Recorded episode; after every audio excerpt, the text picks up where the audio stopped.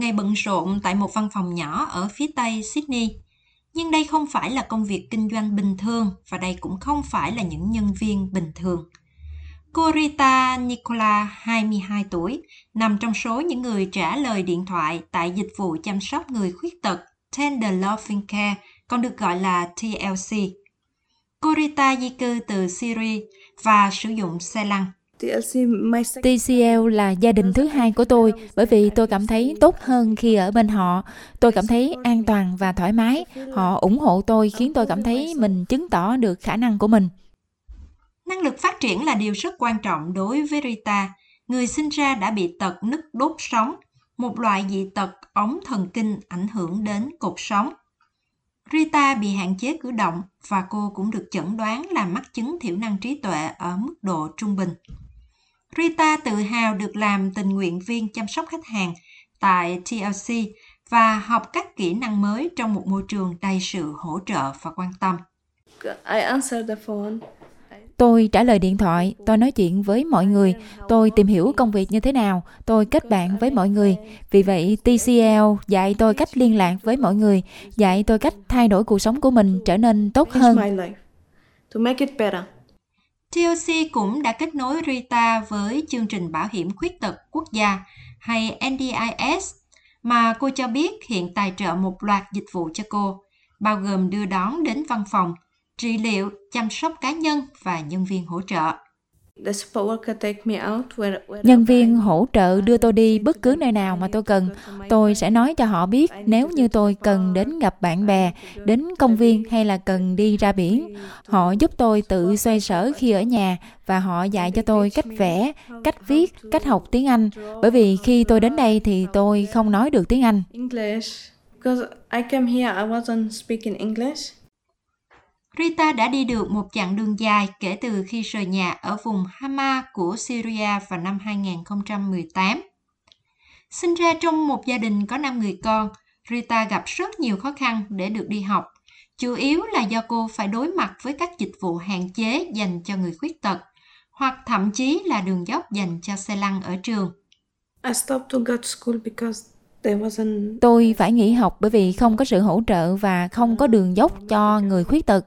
Tôi rời trường học vào năm 9 tuổi. Tôi không làm gì cả. Tôi chỉ ở nhà với cha mẹ của tôi. Điều đó thật là khó khăn. Tôi không biết viết và cũng không biết đọc tiếng Ả Rập. Tôi cảm thấy rất là sợ và tôi cảm thấy mình cũng buồn nữa. Các anh chị em của tôi đều đi học. Tất cả bọn trẻ đều đi học ngoại trừ tôi. Tại sao lại như vậy? Đó không phải là lỗi của tôi. Tôi đã làm gì sai mà tôi lại không được đến trường. Bắt đầu lại ở Úc với vốn tiếng Anh hạn chế không phải là điều dễ dàng và Rita không đơn độc.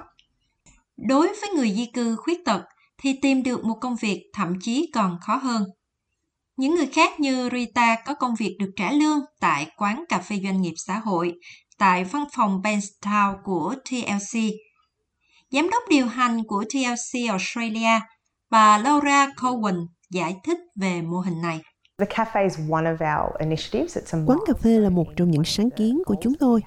Đó là một cột mốc quan trọng trong những mục tiêu mà chúng tôi đặt ra. Đó là thành lập các tổ chức bền vững để tạo cơ hội việc làm cho người khuyết tật. Họ đã trải qua một chương trình đào tạo các kỹ năng kéo dài 12 tuần. Họ có chứng chỉ đào tạo thợ pha cà phê. Họ yêu thích quán cà phê. Đây thực sự là một sáng kiến tuyệt vời.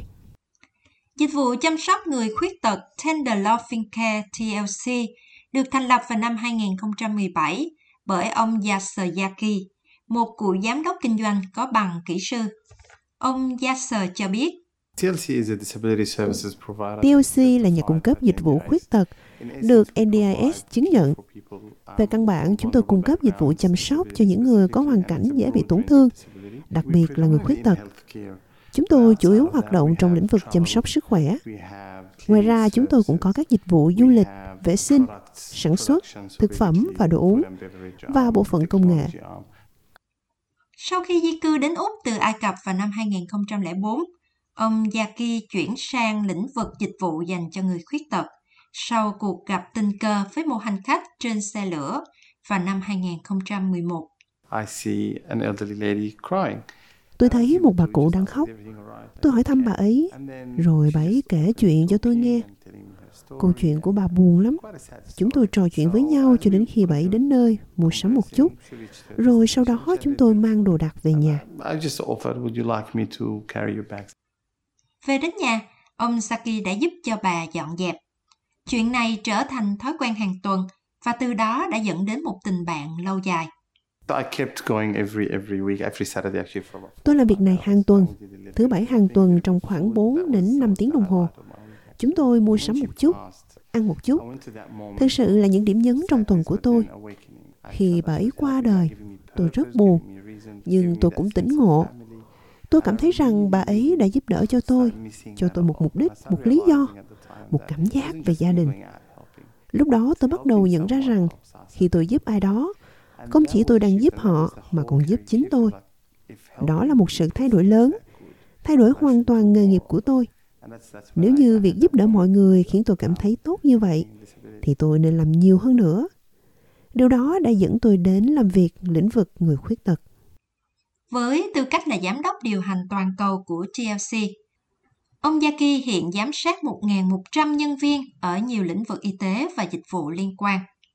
Ông cho biết trong những năm gần đây, việc đa dạng hóa hoạt động kinh doanh đã giúp cho công ty tăng trưởng nhanh chóng. TLC là một tổ chức được chứng nhận cấp quốc gia, nên chúng tôi có thể cung cấp dịch vụ trên khắp nước Úc.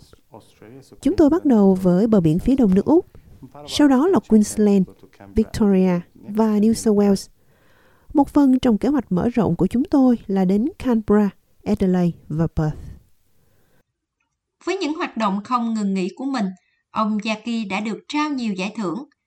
Trong số đó, ông được vinh danh là Giám đốc điều hành của năm 2023 bởi Hội nghị và Giải thưởng Dịch vụ Người Khuyết tật Úc. Một trong những sứ mệnh lớn nhất của chúng tôi là tạo nên sự ảnh hưởng. Chúng tôi muốn tạo ra các tác động tích cực trên thế giới. Những giải thưởng này là sự công nhận và mang lại uy tín cho công việc mà chúng tôi đang làm.